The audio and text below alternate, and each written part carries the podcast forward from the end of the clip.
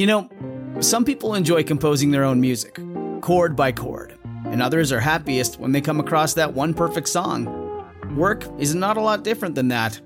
Whether you prefer building your own workflow or using a pre made template, with Monday.com, you and the team can work in a way that's comfortable for everyone. Tap the banner to go to Monday.com and build your own amazing workflow, or find an awesome template. No judgment.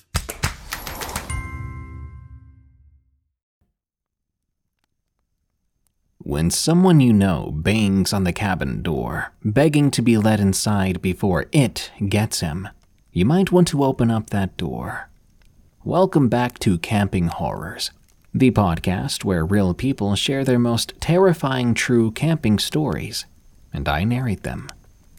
Tonight's episode features folks passing out in the woods and awaking to disturbing sights, as well as a coven of witches who camp out in the woods, awaiting victims to perform their most horrible rituals.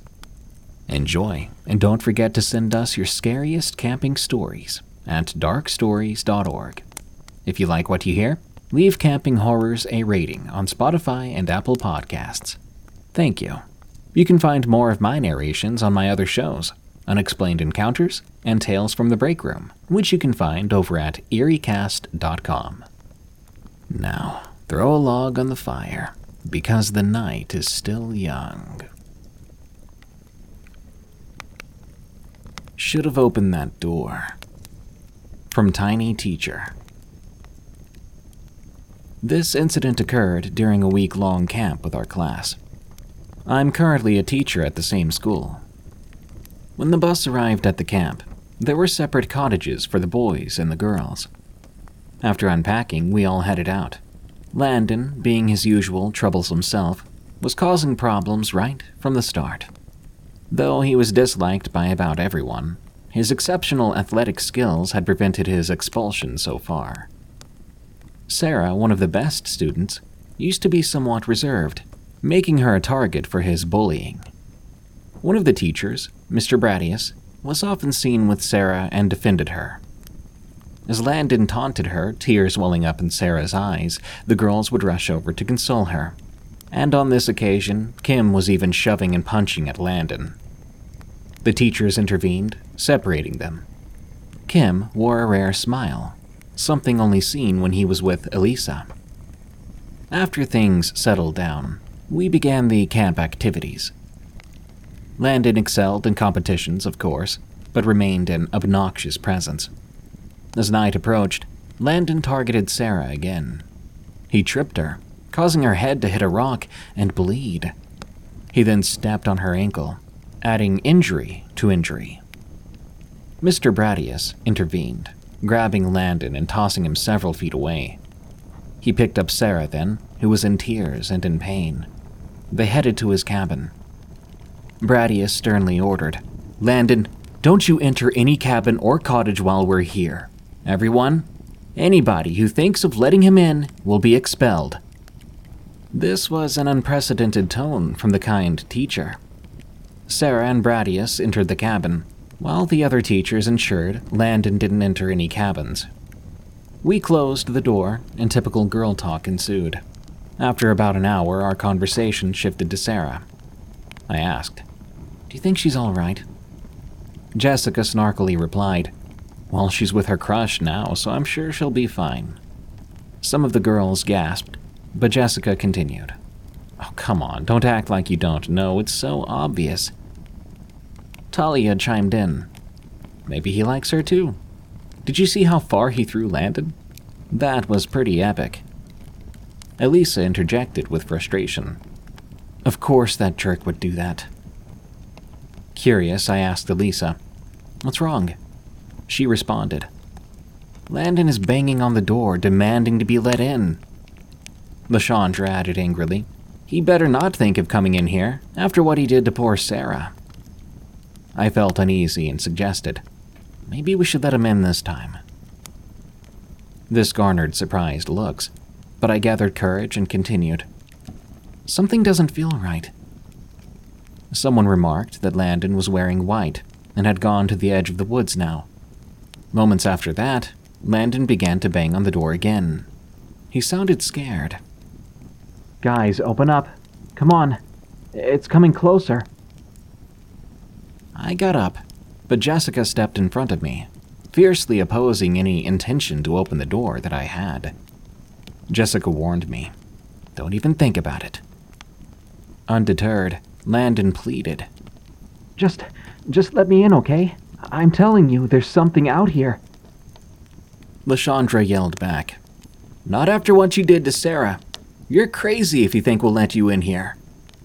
Strangely, I felt compelled, and I said, Guys, maybe we should just let him in. Jessica snapped. You touch that door, I swear I'll kill you. I rolled my eyes and pushed past Jessica, reaching for the door handle. Landon exclaimed, Oh my god. It's right there. Open up. His voice sounded strange.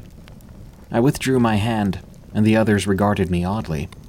Landon continued to demand entry, but Jessica yelled, Get lost. She slammed her fist on the door and shouted, You hear me?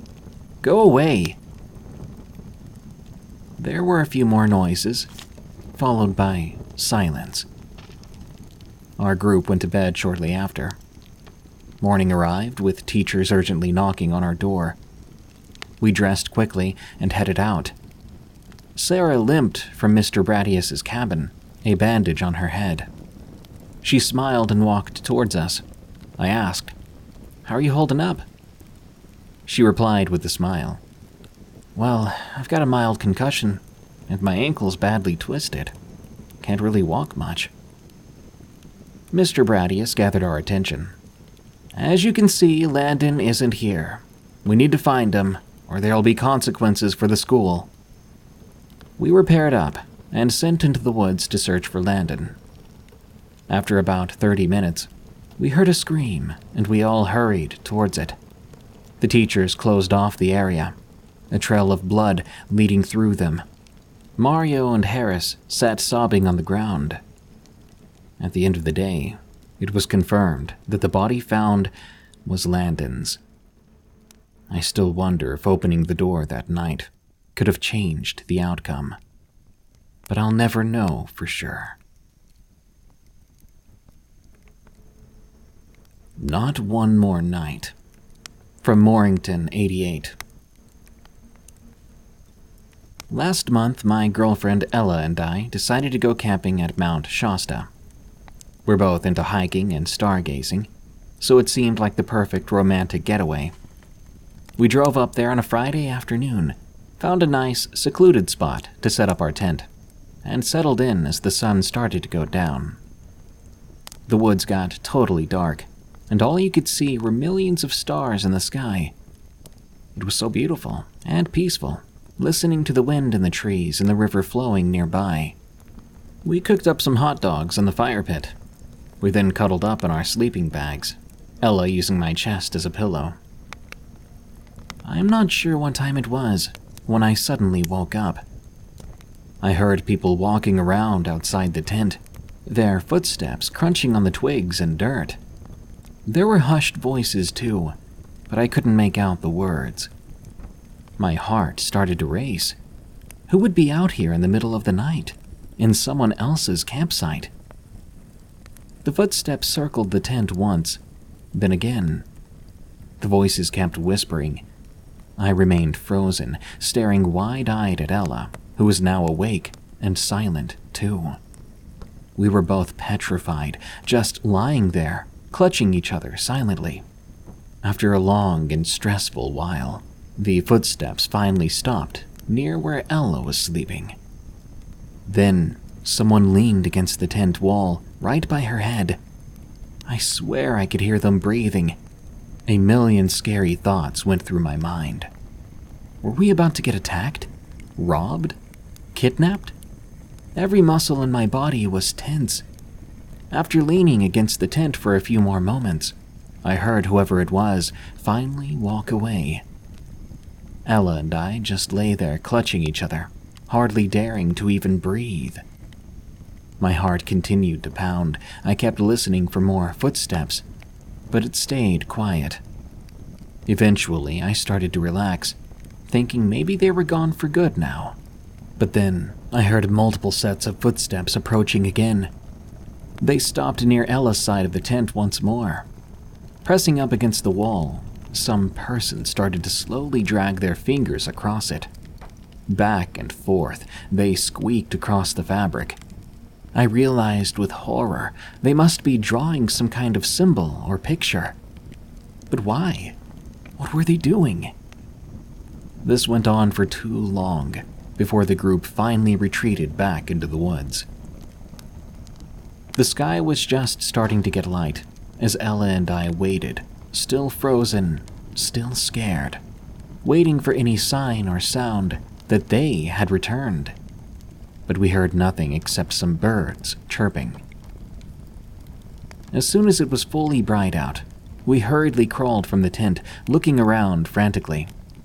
The camping area looked the same, but as I did a wider sweep, I noticed strange symbols carved into several of the trees.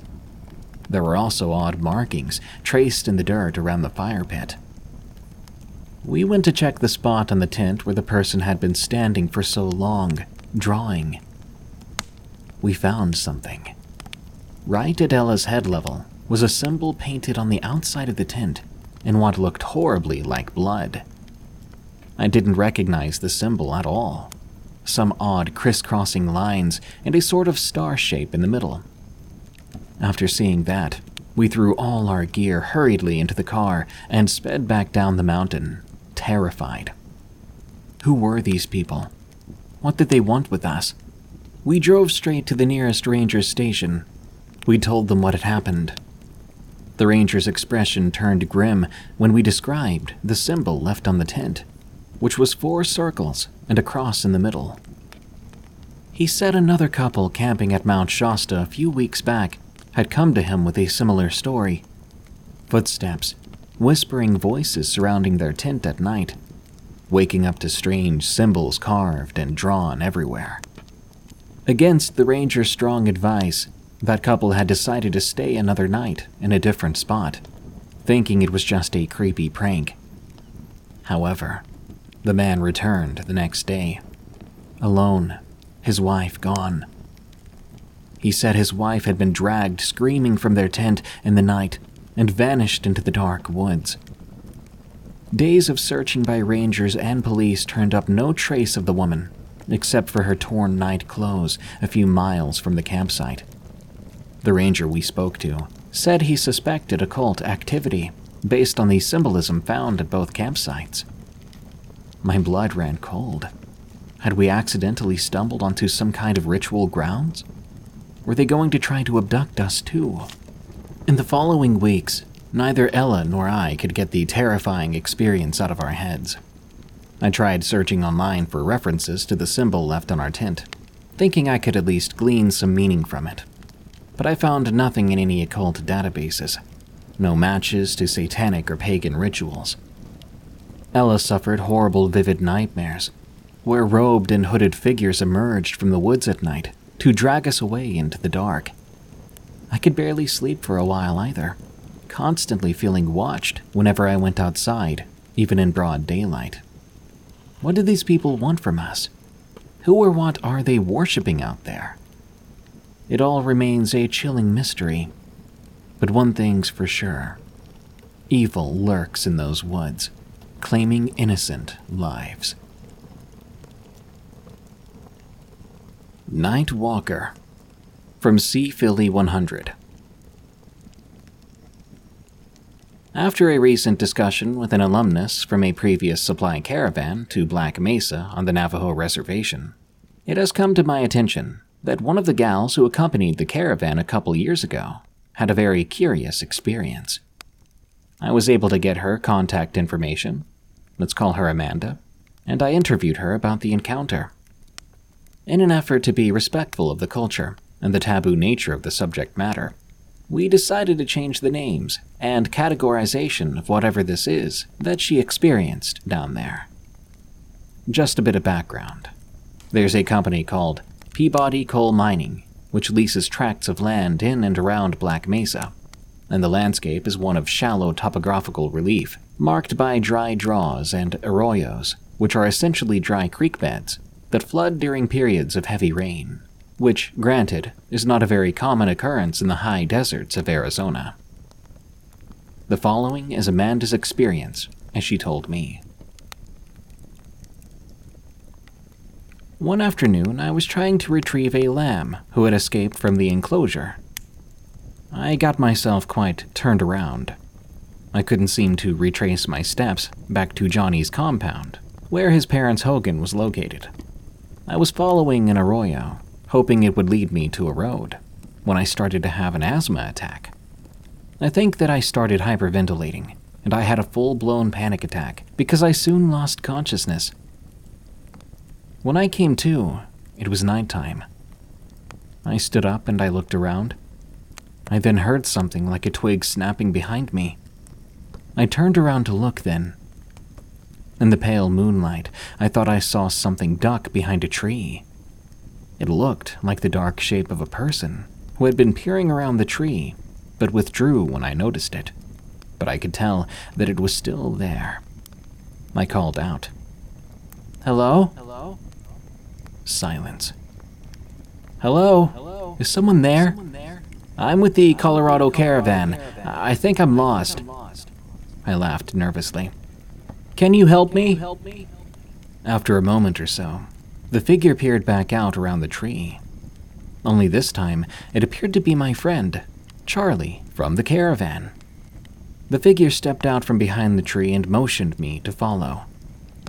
Thinking that Charlie had been sent to bring me back to camp, and still feeling rather disoriented, I started to follow the figure back up the draw.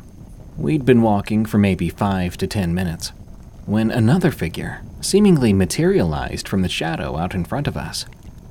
I felt a bolt of pain, like a severe migraine, so I had to stop. When I looked up again, there were three more figures. They were now standing in a semicircle before me. Now, the figures didn't look human at all. Rather, they looked like large coyotes, and I could see ten eyes looking back at me in the dim, silvery light. I started to stumble back, but the coyotes made no move to follow as I turned away. I ran for maybe five minutes before I stopped to catch my breath. I heard another twig snap, and I looked back to see one of the coyote shapes silhouetted up on the ridgeline, back in the direction I came. To my horror, the coyote appeared to stand up on its hind legs. Then it let out a bone chilling scream. I've heard other people describe this before, but it almost sounded like a coyote howl, magnified through a megaphone, then distorted with a heavy reverb like sound effect. My head was pounding, but I truly felt in fear for my life, so I kept running. Eventually, I came to a service road, and I was able to flag down a Peabody mine worker who was driving down the road in a work vehicle. I convinced him to give me a ride, telling him our caravan leader, Buck, could explain the situation to his manager if need be. As I climbed into the cab and we started to drive, I looked in the rearview mirror. There, I saw those eyes, reflecting the red brake lights from behind the truck. I don't think they followed us, but I couldn't be sure. So when the mine worker dropped me off at the compound, I ran into Johnny's parents' Hogan, which is a big no no for non natives. But I did not know where else to go, and I was still so very scared. Johnny's parents only spoke Diné, but I was finally able to express the gist of what happened, in between broken sobs and sniffling. I saw Johnny's father's face go pale as he realized what I was trying to say. He then quickly shushed me and went to look out the window. Johnny's mom went to the stove, collecting a small pan of ashes, which she dumped out on the table and began to dip bullets into the white ash, loading them into a 357 revolver. She was singing what I can only assume was a Diné prayer for protection while looking worriedly at me. They let me sleep inside, and nothing more happened that night. In the morning, they called a medicine man to come and pray over me. We still had a couple nights left, but decided to cut the trip short after that. Johnny said not to worry, that the walkers wouldn't bother them anymore, now that we were leaving, and that he was just glad I was okay. Suffice to say, I won't be going on any more caravans anytime soon. This episode is sponsored by June's Journey. What is horror to you? Monsters? Murder? Mystery? Well, if human monsters are your thing, June's Journey is the game for you, albeit in a more light-hearted tone. June's Journey is a hidden object game with a thrilling murder mystery set in the roaring 20s. You play as June on the hunt for your sister's murderer Discover clues through exciting hidden object scenes with beautiful and atmospheric illustrations and music. Victory brings you closer to new plot points and suspenseful answers. When not hunting for clues, you can customize your own luxurious estate island with gardens, buildings, and decor. Or chat and play with or against other players too, in the Detective Club, where you could even put your skills to the test in the Detective League. June's Journey is both relaxing and fun to play, with my busy schedule, I find it's the perfect game to pick up and play whenever I've got a free moment. It doesn't demand too much time, and it's pretty satisfying solving puzzles quickly and unlocking new clues. Can you crack the case? Download June's Journey for free today on iOS and Android. Hollows Creek from DK. The year was 1999 in St. Paul, Minnesota. I was 14 years old, and I've had a friend and neighbor since childhood named Spencer. Spencer was Hispanic, and he was a pretty naughty kid, always getting in trouble, and he sometimes got me in trouble with him as well. Even though he was naughty, he was a good friend since childhood. One day we decided not to go to school. We lied that we were sick to both sets of parents. We knew that our parents went to work so we could hang out together.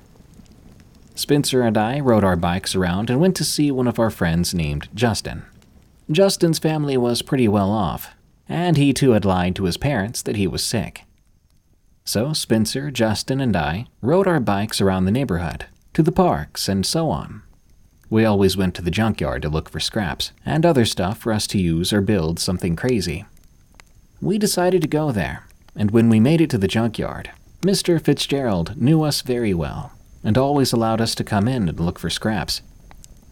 While we were looking for things, I discovered a BB gun with a bag full of pellets.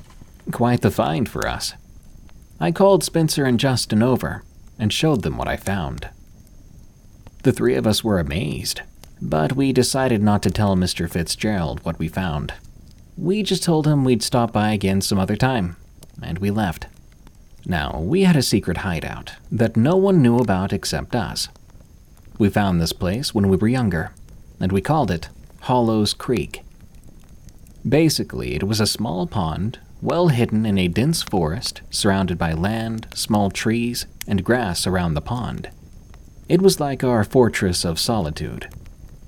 When we got there, we shot that BB gun around like crazy, at trees, at the ground, at the pond, and even up in the air to see if it would fall back down.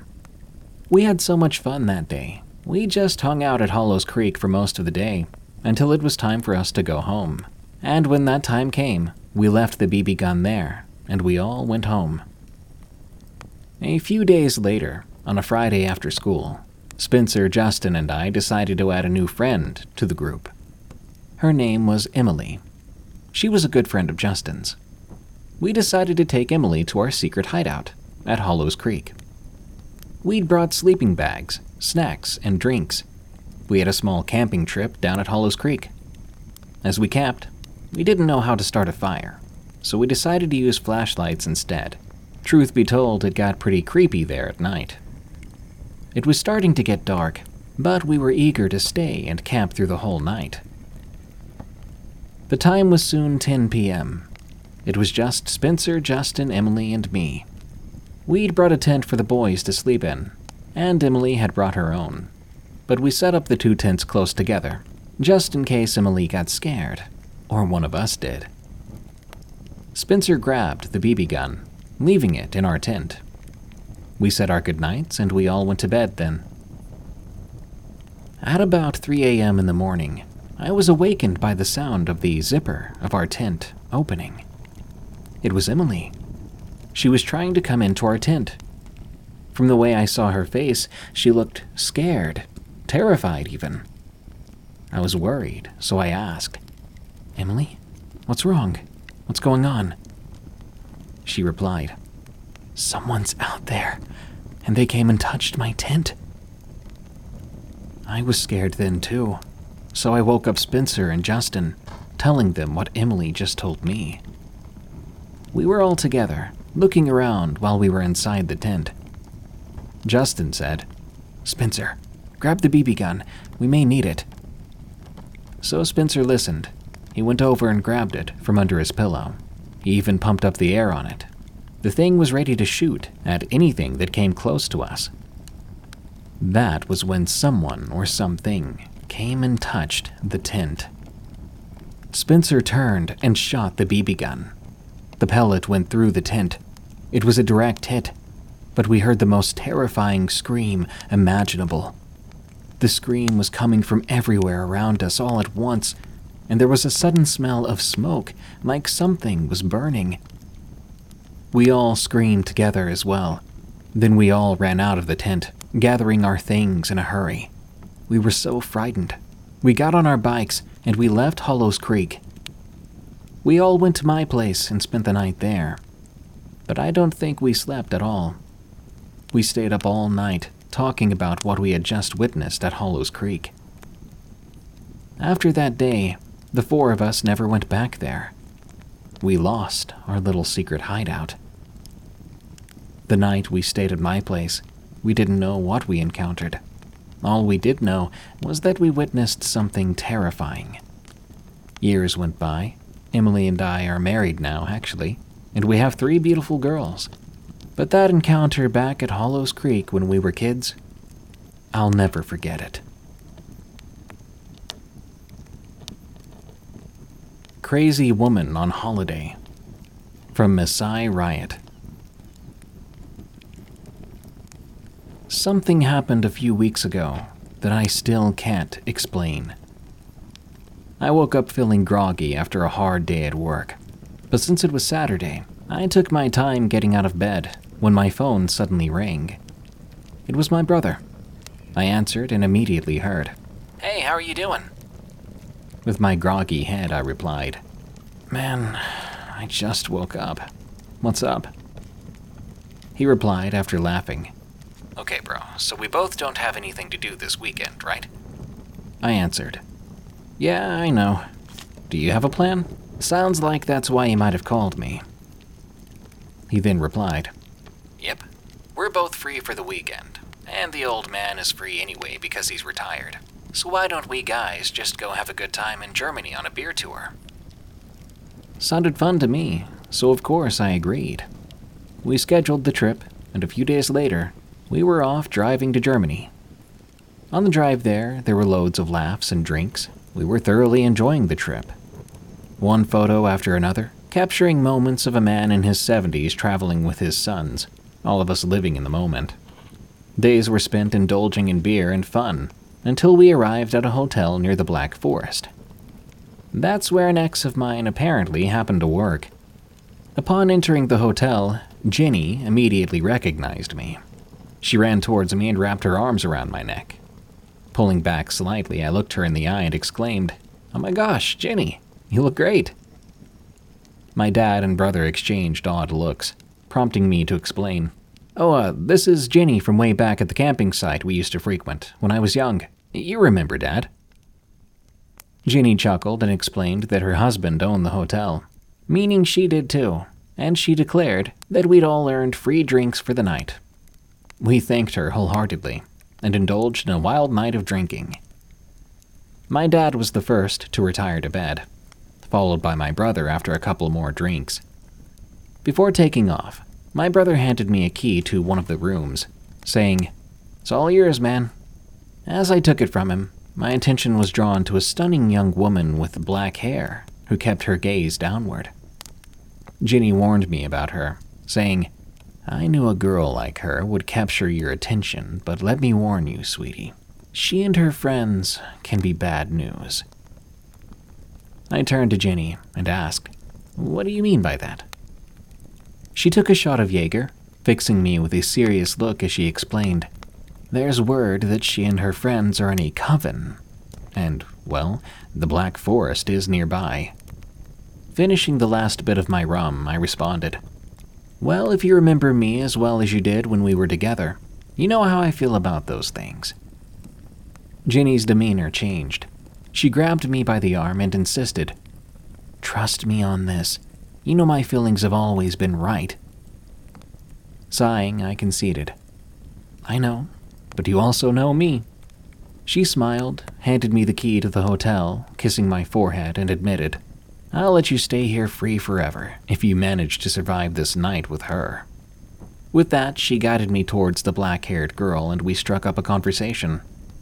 As we shared our interests over drinks, she invited me to join her and her friends for a trip into the Black Forest. I paid for her orders, and we made our way into the woods. Upon reaching the forest, she sprinted ahead like a wild animal in pursuit of fresh prey, leaving me struggling to keep up. Eventually, I actually lost sight of her. At that point, I was surrounded by darkness. I called out her name, and eventually I heard a giggle. That was odd, so I quickly took cover in some foliage. I remained still until the giggles ceased. Only then did I emerge from my hiding place. I spotted this flickering light. I was drawn towards it, though I would soon regret this decision.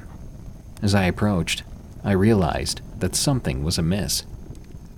Eight women stood in a circle around a large fire and among them was the black haired girl I was meant to be with, holding an unmoving cat. The women began chanting something, leaving me initially stunned, but I managed to regain my senses. Considering fleeing back to the hotel, I took a step back, but accidentally stepped on a branch, causing it to crack. All the women turned their attention to me, and the forest grew silent. Suddenly, they erupted into screams in unison. Panicking, I turned and sprinted back to the hotel, their screams hauntingly trailing behind me. Upon reaching the familiar streets, the screaming ceased, but I continued to run until I made it back to the hotel. Using my key, I entered my room without hesitation.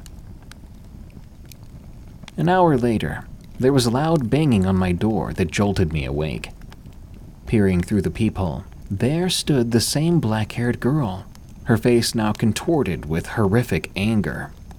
And I swear her eyes turned red as she stared at me, her demonic voice demanding, Open up now. Somehow, something compelled me to comply. I opened the door, and she rushed into the room, her face inches from mine as she uttered in that horrifying voice, You saw nothing and you'll let me keep walking your plane. Stepping back into the hallway, she remained unblinking, her black hair obscuring everything but her eyes. Suddenly, the front door slammed shut, but when I looked through the peephole again, she was gone. The following day, I recounted the night's events to Jenny, and she arranged for a new room for me. I did encounter the black haired girl again a few more times, but it was as though the fateful night had never happened to her. I never told my brother nor my dad about the incident, but I believe that the black haired girl was part of a coven and that she was possessed that night. Thank you for stopping by at our little campsite here at Camping Horrors. To hear your story on the show, send it to us for narration at darkstories.org. For more narrations from me, you can catch me on my other podcasts, Unexplained Encounters and Tales from the Break Room, on Spotify, Apple Podcasts, or your favorite podcast app. Or you can go to eeriecast.com for those and even more terrifying podcasts. Follow me on X, formerly Twitter, at Dark Prevails and be sure to leave Camping Horrors a rating and review on Spotify and Apple Podcasts.